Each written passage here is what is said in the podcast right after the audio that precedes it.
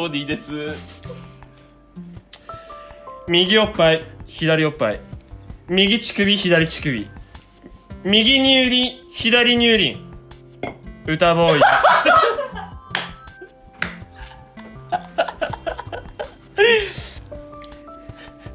ひどいね互いにもうね、深夜テンションないよねそんなに酒も飲んでないよそうそうそうそうそう今日はあのー、あれだから、レオニーから始まってフエスタでもうなんか気持ちがすごい高ぶってて、もう何言ってもいいんじゃないかって。いいんだよ、そうあのー、今我々のど真ん中にエロ男爵、皆様ご存知エロ男爵、そして目の前にはレオニー、右からセカヤさん、ナキがいて、フエスタいて、千里がいると、うん、ちょっとエロ男爵の方で今日新しい進展があったのでお話ししてほしいと思うのでよろしくお願いします。特に台本ないんだけど、もう我々何回もやってて慣れてると思うんでお願いします。はい、とその前にいいですか。あ、そうだ、はい、タイトルコール。はい、えー、このチャンネルはですね、人や物に焦点を当ててリスナーとともに新たな出会いを作り感動を生むチャンネルでございます。いいよ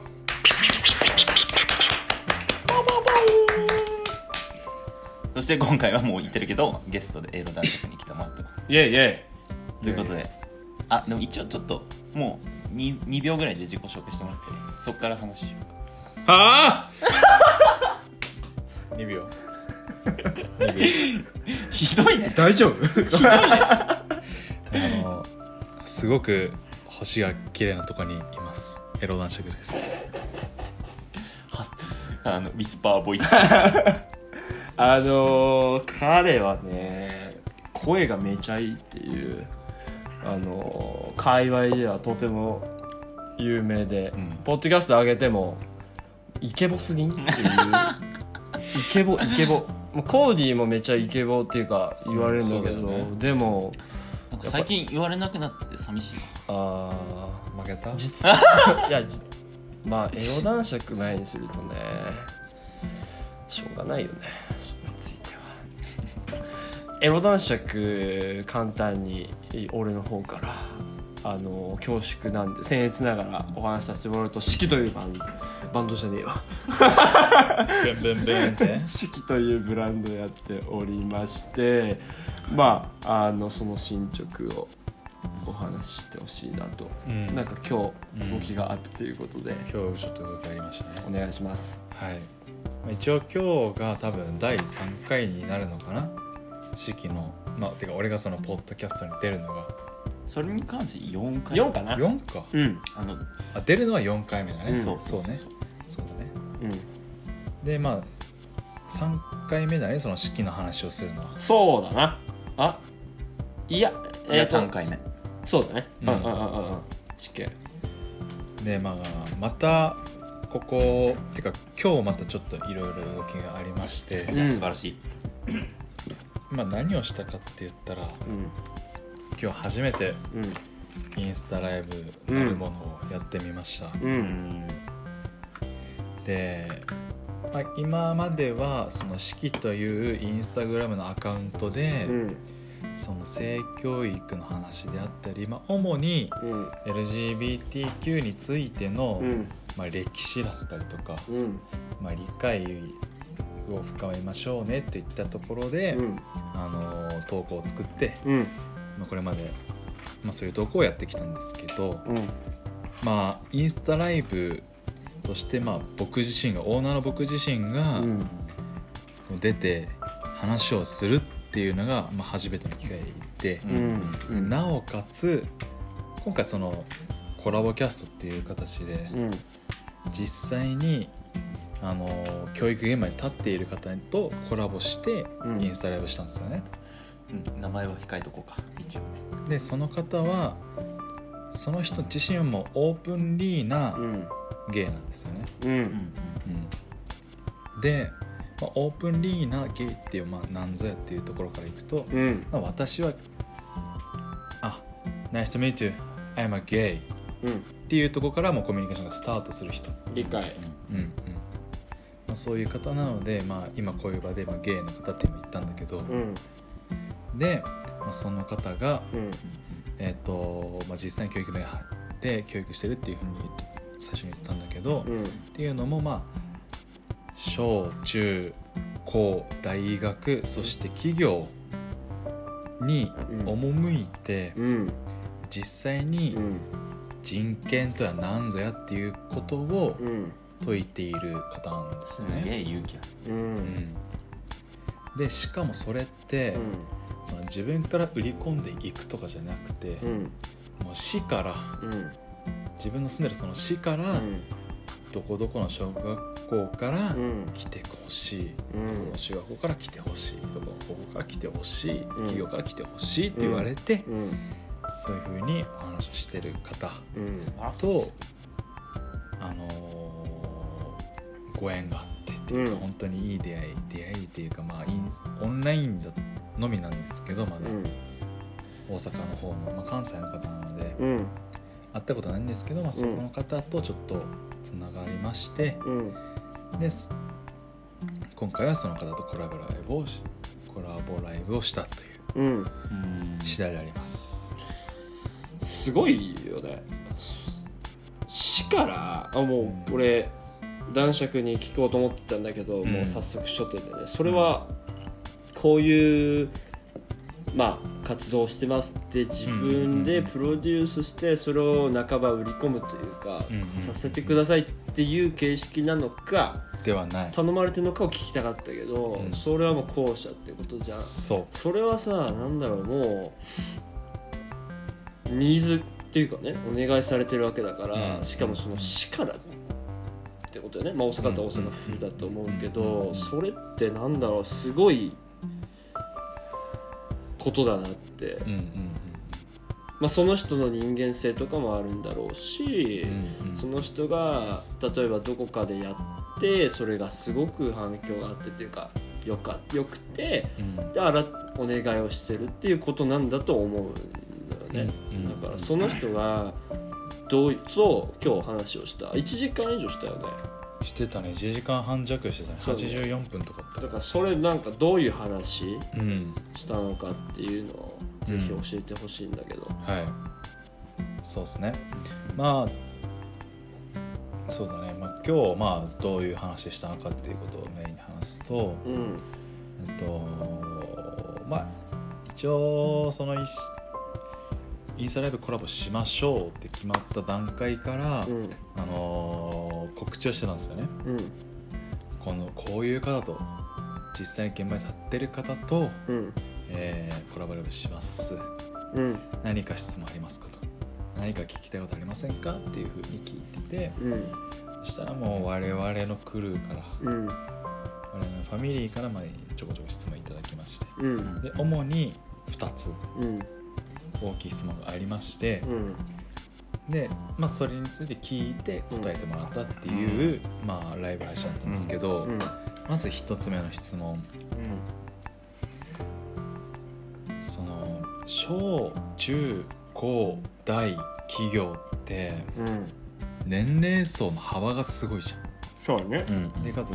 企業の方で言えば、うん、ごじゅうだい以上の人とかをメインにやってたりもしたりすることもあったらしくて、うんうん、なるほど。っていうことはろくさいからごじゅうだい、そうね、だからごじゅうねんの幅を持って教育してるんですよね、うんうんうん、そ, それってなんだろう、すごい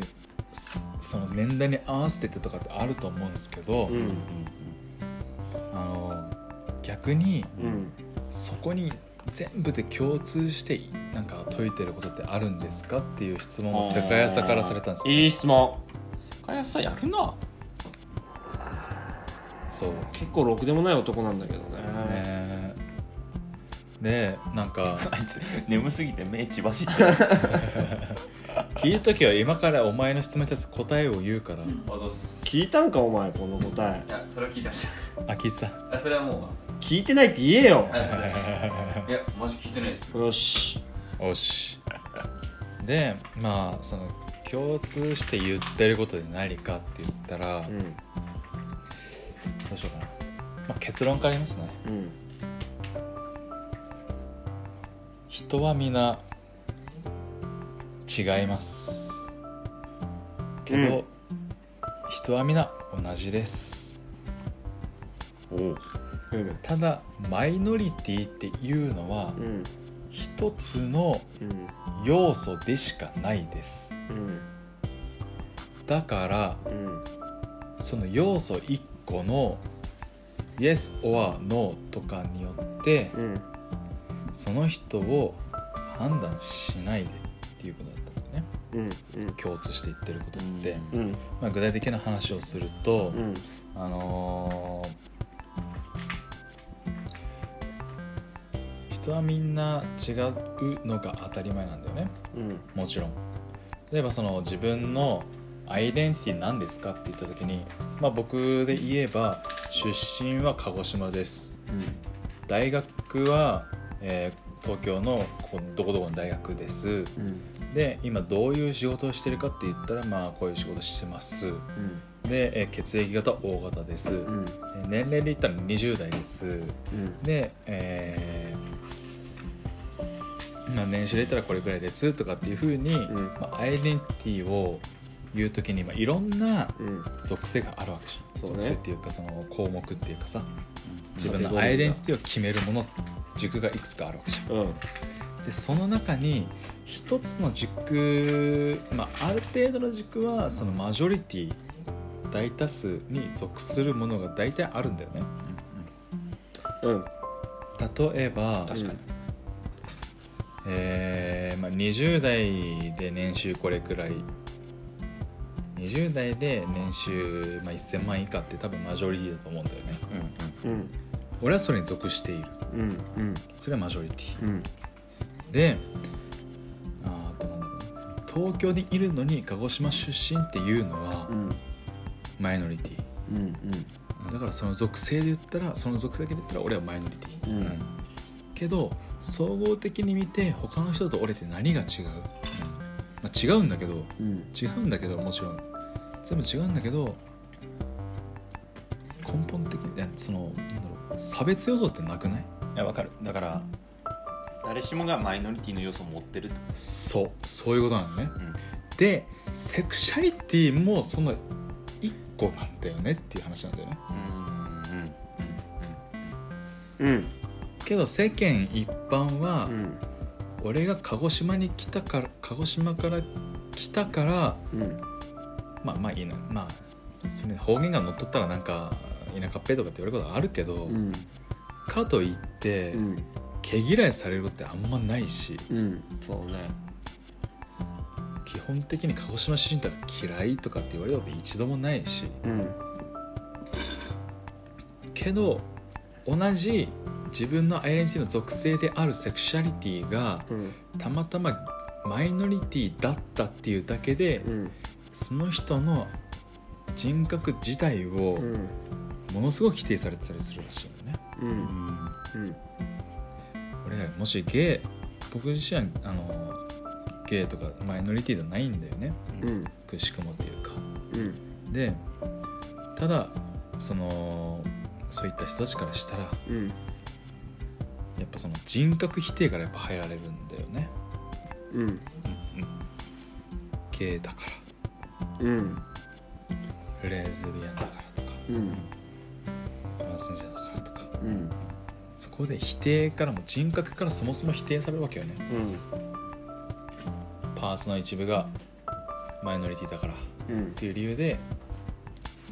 うん、オールその全てが否定される。うん、その人格自体が否定される、うん、っていう状況なのよね、ずっともう、うん、それは違うよっていうことを共通して、うん、まあ、年代共通して解いていますと、うんうん、っていうことだったんだよね、うん、なんかすなんかすなんかね、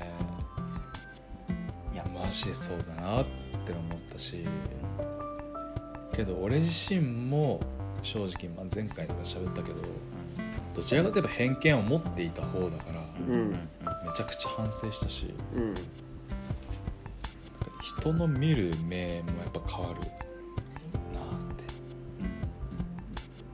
て、人の見方っていうかさ、うん、人の理解の仕方とかそういったところがやっぱ変わんないといけないのかなって思ったんですよね、うん、なんだろう、今聞いてて思うのはなんていうんだろう、エロ男爵はその性教育を通してそういうのに対して偏見をなくそうっていうふうに思ってたけど、うん、それはなんかマイノリティに対してセクシュアリティがマイノリティの人に対してじゃなくて、うん、全ての人間に対しての関わりがめっちゃ変わるよね、うん、そう間違いない。さっきフエスタの回撮って、うん彼は、うん、その話をちょっと持っていきたいんだけど、彼はまあ事業をやっててやる上で自分が考えていることとか、まあ、自己分析っていう意味でね、うんうん、なんでっていうのをななかいとかはちかい繰り返してたらしいのね、うん、ずっとね、うん、自分がしたいこととかその自分自身のことを知るために、うんまあ、それが派生して今の授業をやってるっていう話があったんだけど、俺が聞いて思うのはこれ前も話したかもしれないんだけど、そもそもなんで、うん、じゃあゲイの方とかレズビアンの方に対して差別的な意識を持っちゃうのかなって思うのね、うんうんうん、まあ俺が思うのは単純にね、分かんないからだと思うんだよね、うんうん、分かんないからなんかよく分かんないもんって怖いもんだと思うね、うん、自分の範囲内じゃないじゃん、うん、よく分かんないから、その今あ伊豆にいるけど昨日一人でちょっと夜歩いててなんか泣き声というか物音してめっちゃ怖かったよね、うん、それと同じだと思うので、うん、分かんねえわけよ、うん、何が泣いたのか、うん、えなんかいるのかなっていうか、うん、そういう怖いっていうのって自分をこう守りたいというか、うん、分かんないからね、何があるか分かんないから、うん、っていうなんかちょっと防衛本能に近いというか、うんうんうん、俺はそうゆえにね、分かんないから怖くて怖いから攻撃するっていうロジックだと思うんだけど、うん、なんかその今日男爵と話した人に同じ質問をなんかしてみたいなって思ったね。どうして、うん、じゃあそもそもそんなマイノリティという括りでなんか攻撃されるというか、その、うん、男爵が言うみたいに誰もがどっかのマイノリティだし、うんさっきの鹿児島の話だったけどっていうところについて何も攻撃されないのに、うんうんうん、セクシュアリティについてはそんな扱いなのっていうのはさ、うん、聞いてみたいなって思ったよね。そうね、ちょっと次聞いてみるわ。聞いといてなんで歌声もエロ男爵寄りの声ねやけどそれに関しての俺の考えてること言っていい？うん、それってセクシャリティに関するだけの話じゃないとは思うんだよね、うんうん、基本的にマイノリティってめちゃくちゃ攻撃されてきたと俺は思ってて、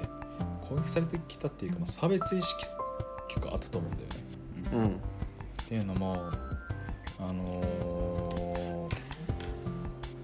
本当にあの俺の地元の話になるんだけど、うん、俺鹿児島生まれ、まあ、鹿児島生まれで今鹿児島育ちなんだけど、うん、俺の本当に徒歩さんじゅうびょうのところに、うん、いわゆる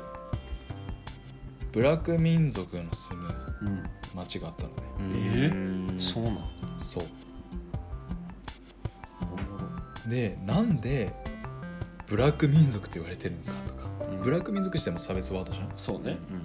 うん、なんでって俺思ってたんだ、うんうん、理解できなかったので、よくよく聞いたらなんでそこがブラック民族の場所かって言ったらただ、うん、あの鹿児島の離島から住んできたっていうだけなんだよね。離島から来た人たちそうっていう鹿児島における部落民族っていうのは島から来た人たちなんだよね、うん、なるほど。そうそうそうそう。それはさ、あのエロ男爵のお父さんとお母さんとかおばあちゃんとかおじいちゃんが悪い人っていう意味ではなくて、でもおじいちゃんとかおばあちゃんとかは結構マジでその人たちに対してこう差別的意識があった。いや、あったね。ほー。そう。うん。あの三和町っていうところなんだけど。うん。まあでもそのなんとなくわかるんだよね。っていうのも見た目でやっぱちょっと汚らしかったんだよね。へえー。うん。ほう。やっぱそのなんだろう、島の人ってオープンリーだからさ、うんうんうん、緩いじゃん基本的に規制が、うんうん、だから普通にその自分の玄関またいでその自分の家が面している道路まで普通に洗濯物干してたりとか、はいはいはいはいはいはいそこだけなんか明らかに違ったりするんだよね。なるほどね。そのなんだろう、その生活様式っていうか、うんうんうん、なんかすごいやっぱ島っぽいんだよね。うん、もう玄関から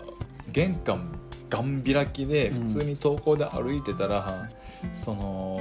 テーブル座って朝飯食いならなんかテレビ見てるのが丸見えだったりとか、なるほどなんか島っぽいんだよねそこの部分だけ。いいな。だからそういうの見るとなんかなんだろうな、やっぱ鹿児島の人から、まあ、鹿児島の市内だったからねそこから。うん市民鹿児島市、まあ、結構栄えとったからシティボーイから見ると、うん、あ貧乏くさいなと俺思った。なるほどね。そうそうそう、多分大人もそういう感覚だと思うんだよね、うんうん、だから別になんか悪いことしてるわけじゃないんだけど、うんうんうん、ただマイノリティ、ただちょっと生活様式が違うっていうだけで、うん、意味嫌われるっていうのはもうなんか覆しようのない日本文化なのかなっていうふうに俺は思ってたんだよ。うん、だから何も悪いことしてないじゃんって俺ずっと思ってたんだよね、うんうんうん、ただタンクトップの黒いおじさんが多いみたいなタンクトップ黒じじいがそうそう、でも、でもだからといって治安が悪いわけじゃなかったの全然、うんうんうん、だからなんかそういう、そういう特性っていうかそういう国民性もやっぱ悪い、ね、悪い面なのかなって俺は思ってた、うんでそれが、まあ、式の話に戻すと、うん、セクシャリティがどうこうとかって関係なく、ただその人たちがマイノリティだったからっていう理由だけで、うん、なんか差別的な意識を持たれられてるのかなって思ってた、うんうん、だからそれは俺はそういうふうに思ってる。うん、やっぱ日本ってやっぱみんながやることをやることが正義じゃん。そうね。みんながやることやらないことってすごい、まあ言えば戦時中で言えばさ、うん、非国民だとか、うん、そういう精神がやっぱちょっと残ってんのかなみたいな、うんうん、非国民だっていう戦時中は言ってたけど、今はもうなんかなんだろう、単純に受け入れられないっていうか、うん、ヘイトうん、の意識になっちゃうのかなっていうふうに俺は思ってる、それに関しては、うん、なるほどな。そうちょっと話戻るね、うん、さっき歌ボーイが知らないもの、うん、知らないから怖いみたいな話があったりとか、そのなんだろう、その精神の話というか話聞いて思うのは、うんマイノリティが嫌われるのって、でもやっぱりそういう今まで作られてきた文化、うん、まあ、言ったらその大人の世代よね、もっと上の世代からなんていうんだろう、続いてきた思想というか、うん、当たり前だけど俺らの一部もそれなわけで、うん、なんていうんだろう、まあ、それがこういい部分も当然あるんだけど悪い部分もあの伝わってしまってるっていうのが多いいと思うんだよね。うんうんうんうん、なんかそういう点で言うと、うん、あのめちゃくちゃ子供に対して、うん、その良くないって思った部分をこう直して、こうなんていうの、新たな思想を突っ込んでいくっていうのはめちゃくちゃなんかスマートだと思うよね。うんうんうんうん、でなんか多分そういう話してたよねちょっと。そうしてた。その質問何だったんだっけ？それとも次の質問なのかな。まあ本当。あじゃあそれいっちゃう。ふたつめの質問。ふたつめの質問はえっと。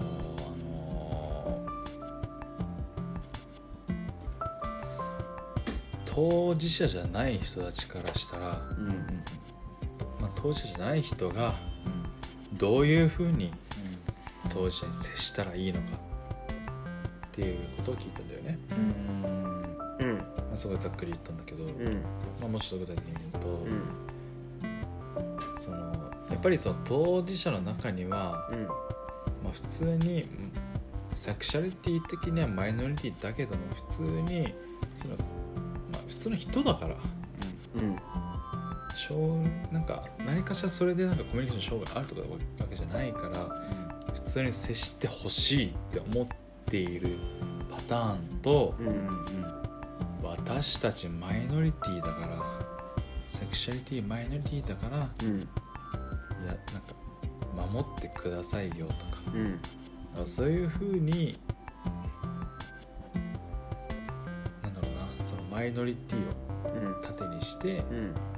えー、それを振りかざしてくる人もいるわけよね。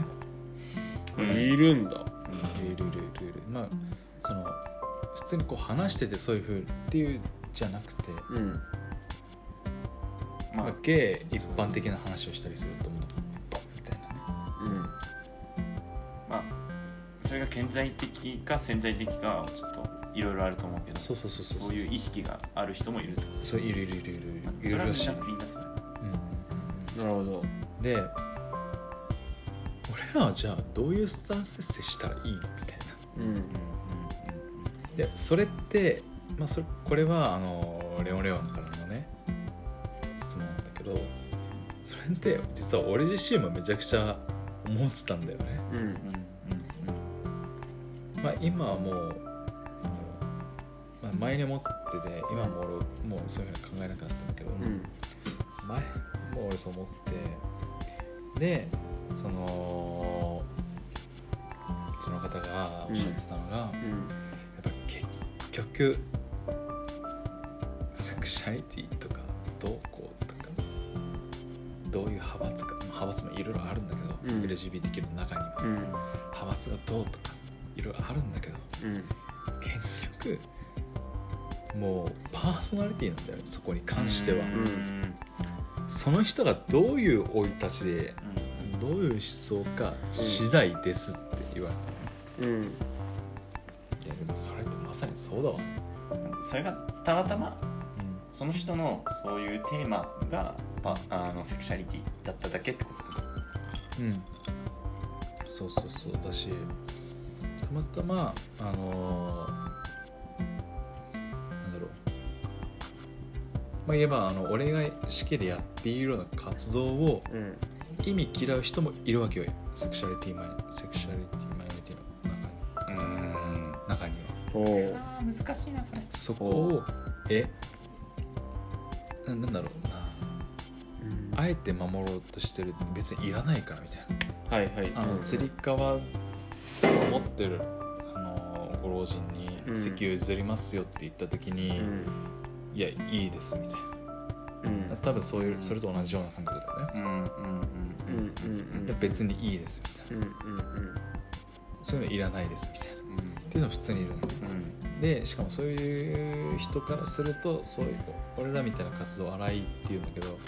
サポーターの活動って荒いって言うんだけど、うん、そういう活動ってただ俺らを材料にして、うんうん、いいことしてるぶってんじゃないのみたいな。はいはいはいはい、うんでそれは結構 エヌピーオー が多いからまあ許されてる部分はあるけど、うん、それがまあまあ俺は一応その エヌピーオー ではないし、うん、アパレルだから普通に利潤で成り立っているものであるから、うん、そういったところに対しては本当に厳しかったりするんだよね。おー、なるほど、うん、社会的にいいことしてますよ、別にいらねえけどみたいな、うんうん、でもそれでお前は飯食ってんだろみたい な, な, なんかそういう感じでめちゃくちゃヘイトを持つ方もいらっしゃるらしいよね、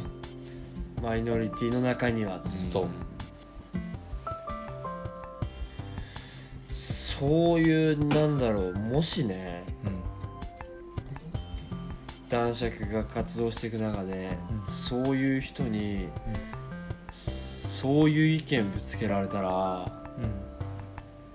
うん、こうどう答えるよ。あ、俺無視する。俺が、うん、エルジービーティーキュー とは言ってるけども、うん、なんで無視するかって言ったら、うん、そういう人ってもう必要ないんだよね、俺が届けたいものって、うんうんうん、俺がアパレルを通して届けたいものっていうのは、うん、俺のそのシキの服を着ることによってエンパワーされること、うんうん、される人に俺は届けたいのね、うんうんうんうん、そういう人たちはそもそも多分エンパワーゼロだからな、うんうん、だから届けない、届ける相手ではないんだよね、うん、そういうことからこう言われても、いや別にじゃあ着なきゃいいじゃないですかって俺は思う。なるほどね。けど一個言いたいのが、うん、やっぱりマイノリティの中にも、うん、マイノリティの方の中にもやっぱりそのマイノリティを一色単に考えてる人ってやっぱ多分いると思うんだよね、うん、私たちゲイでしょ、え、なんで女の子好きになるのみたいな。なるほど。ああ、その仲間意識。そこって俺と歌ボーイの間ってまた一人一人違うわけじゃん、うん、けどゲイっていうくくりで、うん、え、私と一緒じゃないのみたいな感じでこう一色体に捉える人って多分、まあ、いるのよね、実際に。想像できる、それは、うんうん、そしたらこっちから、まあ、あなたゲイじゃないじゃないのみたいな感じで攻撃が始まるとか、うんうんうん、なるほどね。結構そういうのってあるんだよね、仲間だと思ってたのに的なことよね。そうそうそうそう、あ、仲間じゃないんだっていうことだよね。そうそうそうそうそうそうそう、難しいね。いや難しいと思いつつ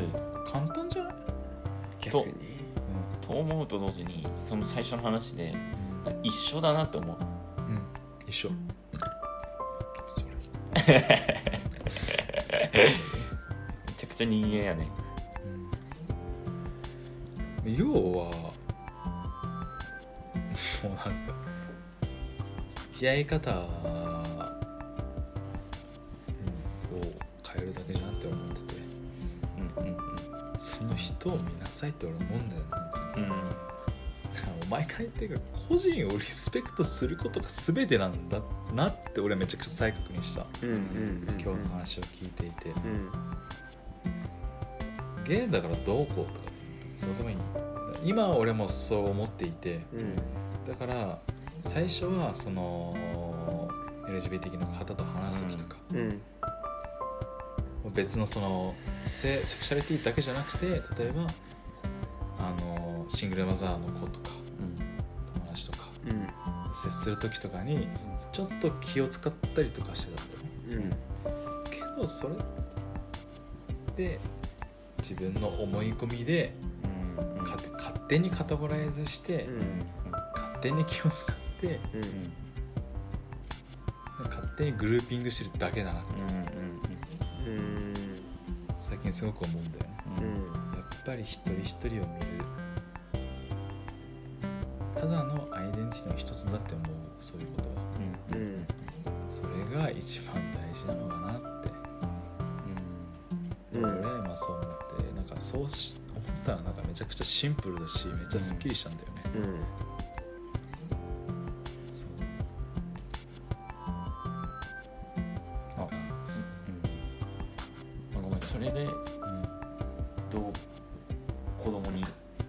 その思想を叩き込んでいくみたいな話につながって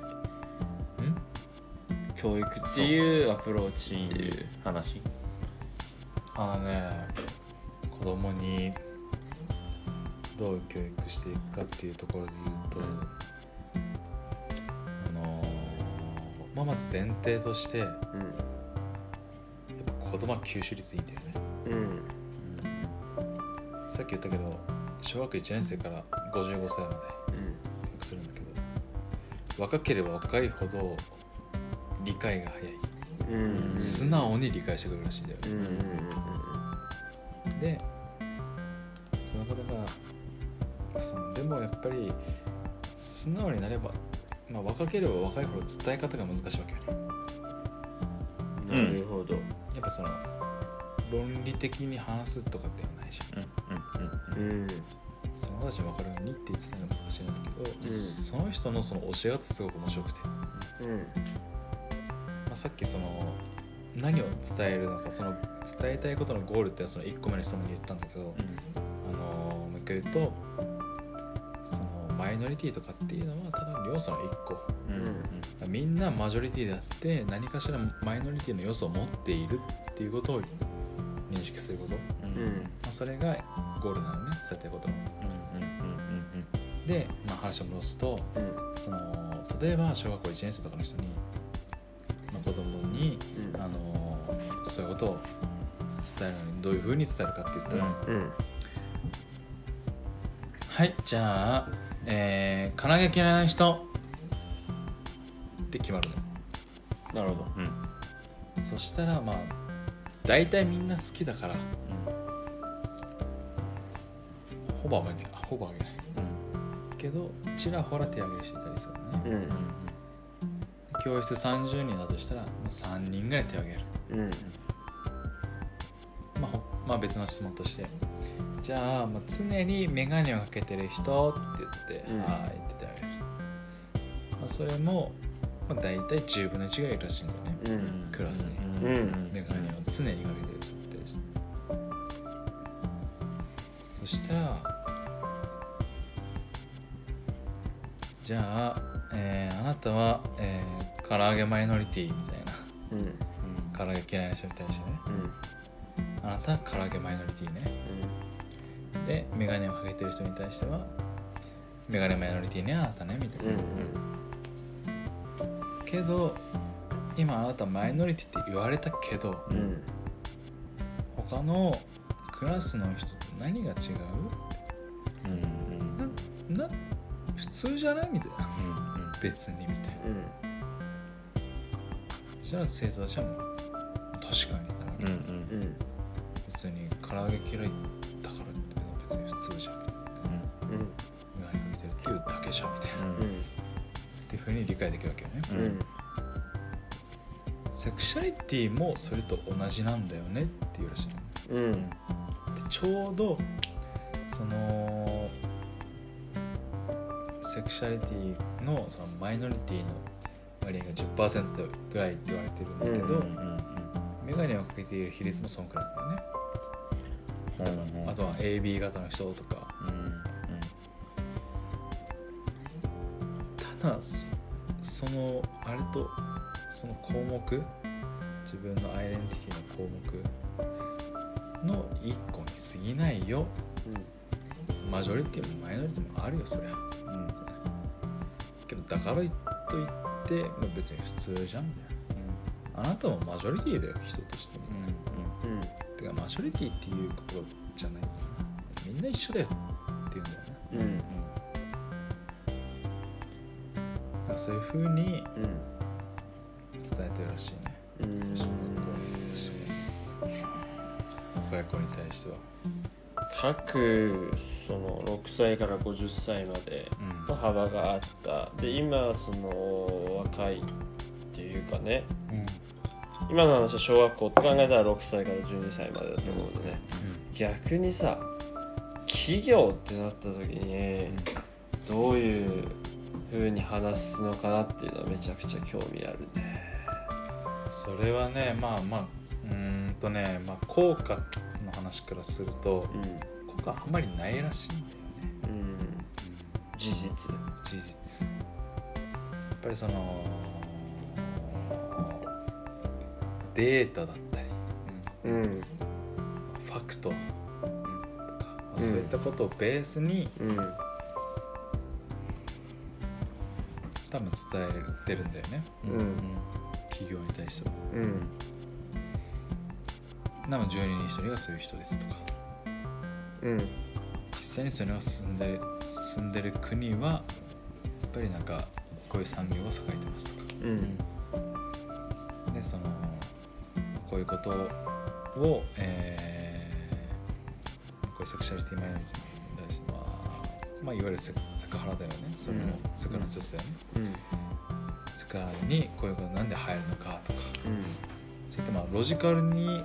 えるらしいんだけど、うん、結構お金らしくて、うんまあ、なんでこうお金なって感じるかって言ったら、うん、結構な割合で、うんまあ、そのある程度その講義が終わった後に質問コーナーってあるわけですよ、うん、その時に、えー、先生はいつになったら女性を好きになるんですかって聞かれるんだよね。これってめちゃくちゃ致命的なんだよね。え、その企業で話した時にってこと、え、それ聞かれんの？そんなに理解力がない大人がいるんだよ。俺それそんな質問すんの？話のあたり。そうらしい。そんなやついる？事実そうらしいな。マジで？うん。なんかすごいなんかすごいリアルな話聞いたな、それは本当に。なんかもうそれ聞いたら救いようねえなと思ったんだけど。うん、ないね。うん。まあ要はその質問した人たちの感覚で言ったら。うんセクシャルマイノリティイコール病気なのよね。治療をしたら治るっていう感覚らしいのよね、うん、かつ本当に柔軟性がない、多様性の柔軟性が本当にないらしくて、うん、だから治療するしかないでしょみたいならしい。いや、あのさ、こうでも切れそうなんだけど俺急にスイッチ入ったねなんだろうね、あのマジであの言葉選ばずね言うとクズだと思うね、うん、いや、結局さ、こ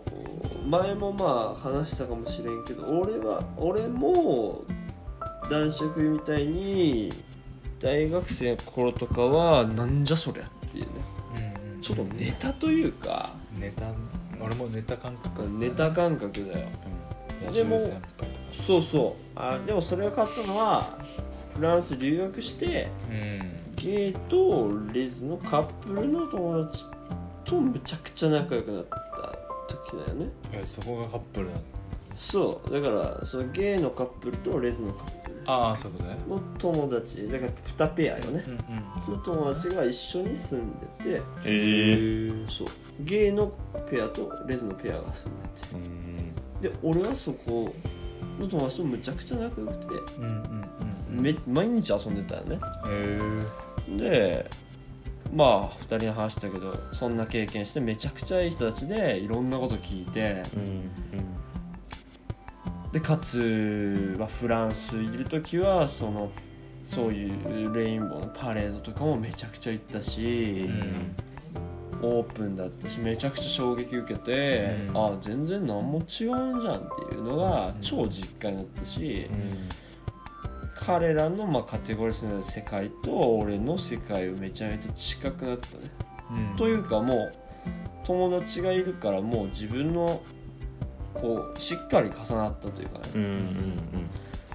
うん、で帰って日本企業で働いてる時に俺の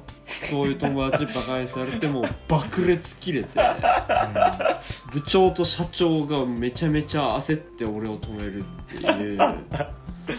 うお前前の会社前の会社 あ, あのこう留学の話聞かれてなんかいろんな経験したんでしょって言われてそうなんですよって言ってる時にゲイとレズの友達いてって言った時にその女性上司がえ何それキモいみたいな言われてブチギレて、俺お前に俺の友達の何が分かんだっつって、もうむちゃくちゃもう大立ち回りして、お前謝れっつって、今すぐ謝れっつって、俺の友達に、お前俺の友達の何も知らねえくせにお前のその小さい物差しで俺の友達のこと言ったろって、俺絶対許さないっつって、今すぐ謝れっつって、もうむちゃくちゃ喧嘩になって、社長と部長が歌って、どうしたどうしたこいつがっつってこいつが俺の大事な友達バカにしたんすよみたいな、許せねえ絶対にって、今すぐ謝れって言って、なんかもうその瞬間ってもう完全に自分の中でそういうのがなくなってた瞬間だと思うね、うん、今思うとね、うん、だからいないんだと思うよね、うん、そういう大切な存在がそういう人だっていう経験があるからめちゃくちゃ悲しいわけよ、うん、だから俺は一周してそういうね、病気だとか治療するせんにゃみたいないうやつはマジでかわいそうだと思うね。かわいそう。あ、そういういろんな世界があることとかを知らずに生きてきたんだなってめちゃめちゃかわいそうに思うし、うんうんうん、神父ぶちのめしたくなるよね、うん、いやあのいつも言うけど、そういうやつが世の中で上に立ってて誰かを指導するとか、いや笑わせんじゃねえ、うん、って思うよね。いやアホ世界見てこいって思うし、だからなんかどんだけ自分ごとにできるかというか、うん、そういう意味でも、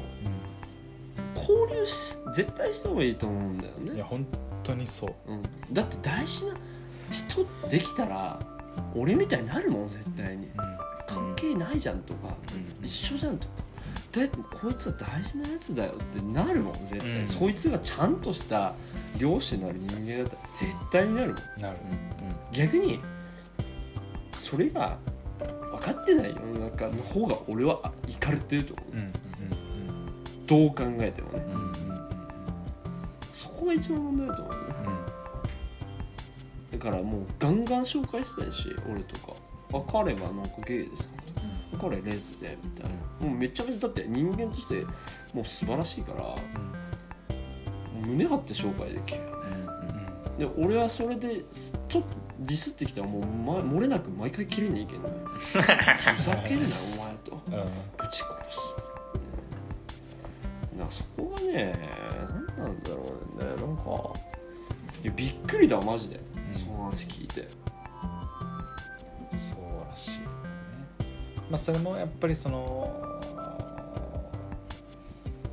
その会社社会人イコールそういう偏見を持ってるっていう風にはならないんだけど、うんうんう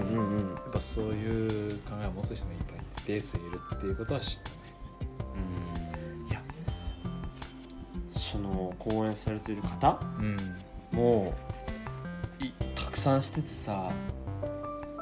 ぶつかるたびどういう悲しい悲しいんかな、どういう気持ちになるかなっていうのめっちゃ思うのよね、うん、そのまあある程度は何回もやって何回もそういう経験すると慣れてくるもんかもしれないけど、でもやっぱりね、なんか悲しさというか、あ、分かってもらえてないんだなってどうしても思うじゃん、うんうん、なんかすごいそういう意味でもその人やってることっていうか、それをでも続けるってすげえことだなってめっちゃ思うんだよね、うん、相当偉大だと思う。そのあたりについて、まあ、これまでどういう困難があってどういう風にしてきたのかっていうのをすごく聞きたいんでね、俺も、うん、で今回そのインスタライブしたので、実はあの話すのオンラインでにかいめ、うんうんうん、まあ、だからこれからまた定期的にやっていこうかなと思ってるから、うん、まあ、そういう本当に実体験に基づく深い話で、まあ、うん、どんどん聞いていこうかなと思ってるね、うん、けど、なんかやっぱり基本的にその人ってめちゃくちゃなんだろう、そういうのもネタにできちゃうような人なのね。いや、あの人明るいね、マジで。あのキングオブいい人だと思ったね、うん、あの人は。そうそうそう、あのやっぱゲイだゲイだっていじられたり、ちょっとなんか偏見も出したり、それをネタにできるような人だったよね。いやー、それは相当強いね。強いよ。けどそんな人が、うん、なんか、まあ、今まで話したきた中でね、俺が、うんうん、短い間だけど、うん、その中で一個ブチ切れた時があって、うん、あだえ男爵がちょちょちょあかその人はね、あこれまでの経験の中であれは本当にもうみたいなっていうのを一個聞きたいわ。もう確かにそれ聞きたいわ。大丈夫？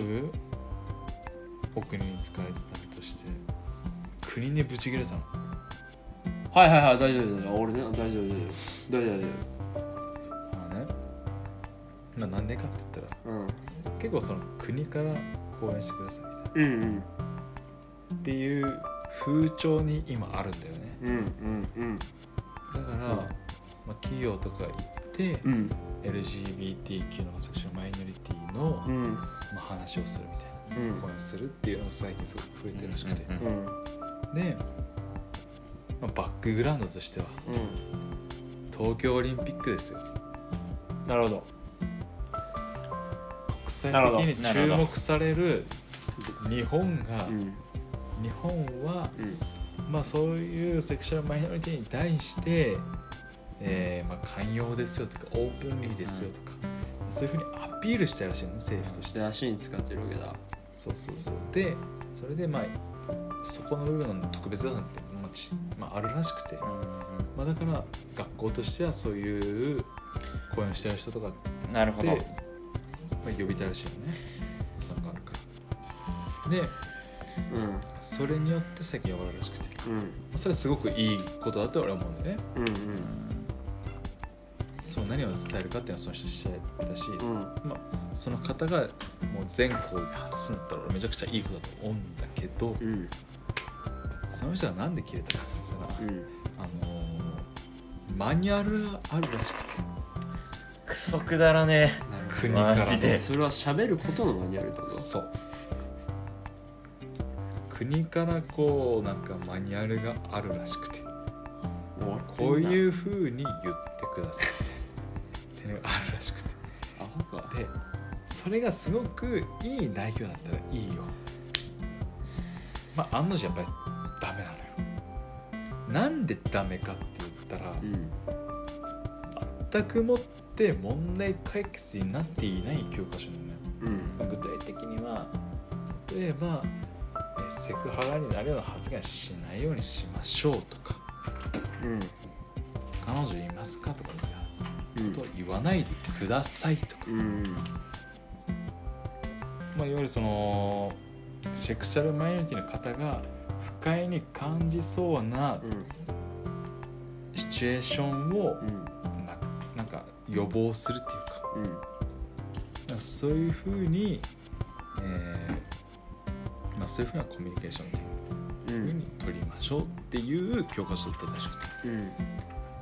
それって結局、うん、触るのはたたりなんだよね、うん、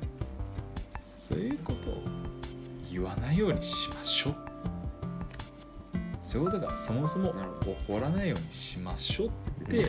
蓋してるだけの教科書だったらしくて、うん、エルジービーティーキュー のなんかそういう多様性とかにしっかり日本は取り組んでいますっていう中身がそれだったから、うん、ものすごい腹立ったらしくて、仕事やったんですよ。結局めちゃくちゃやってるらしいっていうのも、うん、それはまあめちゃくちゃポジティブな意味でね、せっかく私の、まあ、話すいちじかん皆さんにとってもいろんないちじかんを取ってくださってくれると、うん、そのいちじかんを本当に少しでもいい時間にしてあげたいと、うん、でまあ講師によっじゃあ本当に台本通りのことを話すだけでそもそも、まあ、割とお金になるから、うん、めちゃくちゃ楽な仕事じゃ楽な仕事なんだけど、うん、そういう風になんかビジネスチックになんかコスパよく、うん、なんかしょうもないことを話されるのであれば私が話したい。なるほど。私が私は別にいいと、うん、この国からなんて言われようか、うん、マニュアルに沿ってなかろうが、うんうん、沿ってなこと言おうが、私はそれが大事だと思ってるから、うん、私が行く企業さんとかには私が思ってること、まあ、最初にその白のこと言うけど一応、うん、けど私は実際当時こう思いますみたいなっていうような話をめっちゃしてるらしくて、なるほど。せっかく関わるんだったらっていう精神で。されてるらしい。いやー、うーん、まあ残念な国だなって思っちゃうよね。なんていうか、まあそのフランスの自由、もっと自由な世界見てるから俺は。あの愛してゆえに言うけど、日本って超後進国だと思うんだよね。後進国。それはその、まあ、今回セクシュアリティの話してるけど、何でもね、うん、もう先進国じゃないと思ってるのね、うんうん、それはあの経済もだし、うん、アイティー だったり、うん、その考え方だったり、うん、超後進国、うんだと思うんだよね、うん、シンプルに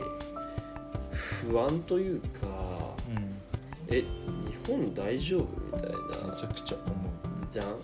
これってただのこのセクシュアリティの話は氷山の一角でさ、うん、もうなんだろう、もう根本的な考え方というか、うん、上の人たち俺めちゃくちゃディスりたいんだけど、うん、やってくれたねってめっちゃ思うんだよね。めっちゃ思うね、いろんなことにさ、うんうん、だって俺たちだってそういうことに気づいたのってこの年になってからじゃん、うん、でも外の世界ではもうめちゃくちゃ小さい頃からそういうことしててさ、うん、なんかこの流れめちゃめちゃ変えたいなというか、うん、まあよく言うさ、俺の方にも大事なことってなんだっけっていうことについてはリスペクトって話よね、うん、男爵言う、うん、それはもう絶対大事なことだし、うん、なんか不安になっちゃったよ。だからもうめちゃめちゃ期待っていうか俺かけてるから男爵のやってることにね、頼